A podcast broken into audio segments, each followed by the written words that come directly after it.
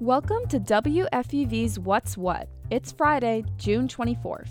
What's What is the daily podcast that explores current events, culture, news, and hot topic issues surrounding the New York metropolitan area. And it includes features and interviews exclusively from WFUV. I'm Christina Lulich. And I'm Taylor Masetta. Coming up, we'll have some features from reporters, but let's get started now with the headlines. We knew it was coming, but now it's official. The Supreme Court just overturned Roe v. Wade. This means that having an abortion is no longer a constitutional right. The overturn will allow individual states to ban abortion. Now, a person's ability to get an abortion depends on which state that they live in. For New Yorkers, Governor Hochul has vowed to protect their abortion rights. She recently passed a package protecting abortion care providers and employees. There's also a bill that protects those who wish to have abortions from being extradited to their home state. Yeah, Christina, and pro choice activists are upset because they're saying that guns have more rights than women. This news comes after the Supreme Court's decision to overturn a prominent gun law in New York. It required people to have just cause to carry a concealed gun. So now, Taylor, people who want to carry a concealed gun don't need a self defense related reason. They just need a permit. This is a crazy world that we're living in. In other news, the days of going 40 on a 25 are over. New York City is expanding its speed camera program. That's right, Taylor. Hochul signed the bill into law today. So now speed cameras in school zones will be on 24 7. Right now, the cameras only operate on weekdays from 6 a.m. to 10 p.m. Also, if you're busted for speeding, you'll receive a $50 ticket. Meanwhile, the Pride Parade is back for the first time in two years. I heard. It's exciting that it's back in person. It starts today with a three day concert from Kim Petras and a performance by New York City's Men's Gay Chorus at the iconic Stonewall Inn. And on Sunday, the Men's Gay Chorus will be continuing their Pride performances at Times Square. New York's primary elections are coming up soon, and this year, New Yorkers will be picking a new governor. So, ahead of Tuesday's election, WFUV's David Escobar sat down with city and state political reporter Jeff Coltin. They talked about the candidates and the key issues for voters in the upcoming primary. What surprised you the most about the candidates during the, the debates that you hadn't seen before? Is there anything I haven't seen before? I mean, at this point, you know, these candidates have been running for, uh, I mean, gosh, uh, Kathy Hochul's been running for a year, basically. Jumaane Williams and Tom Suozzi, probably about six months each. Jumaane Williams, the New York City public advocate, is running as the progressive option. Tom Suozzi, the congressman, is running as the more uh, moderate, uh, as he would say, common sense option. And Kathy Hochul, she's just uh, doing the Rose Garden strategy, saying she's the governor, she's giving out money, she's passing bills. So I can't say there were any surprises uh, in in this debate. We've seen these candidates really get into their grooves.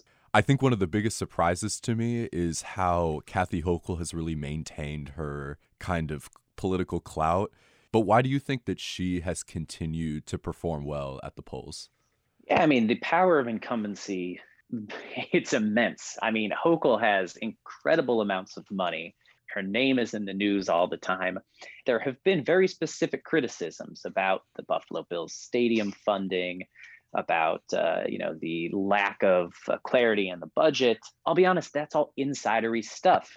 None of these uh, quote unquote scandals, or at least criticisms from the other candidates, have been enough to really stick to her. The GOP candidate, specifically Lee Zeldin, threw around the phrases Trumper, never Trumper in the debate.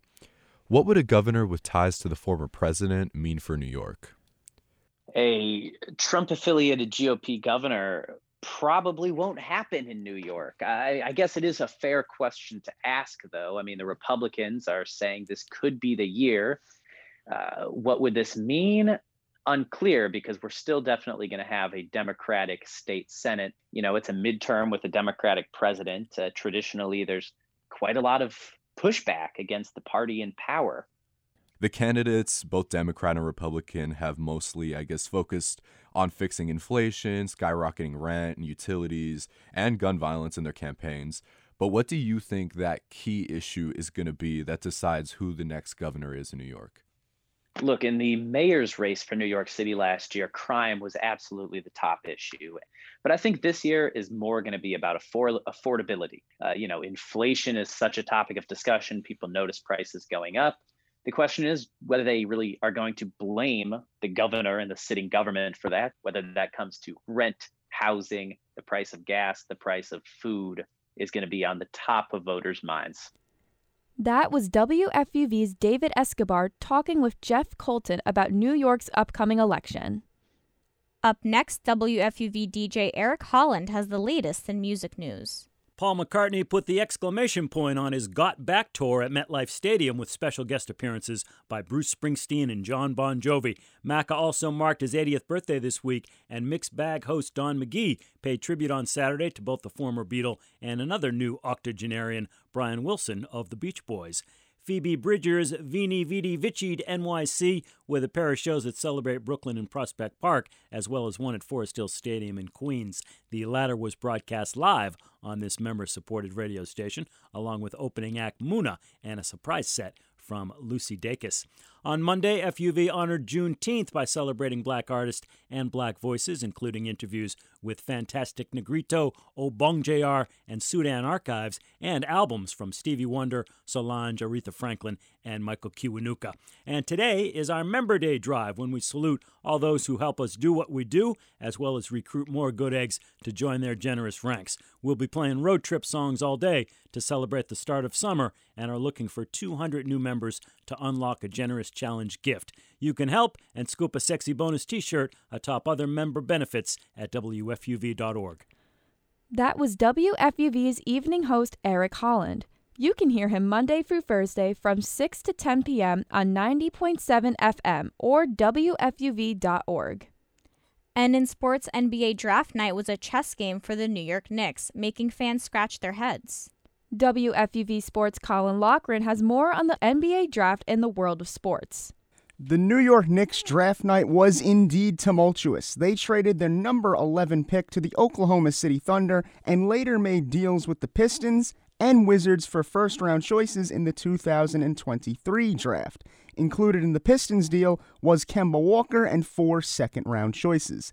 The night was not what Knicks fans were expecting, but some prominent analysts have suggested that the chaos is a sign of New York trying to build up draft capital in hopes of a potential blockbuster trade that could also lead to an important free agent signing.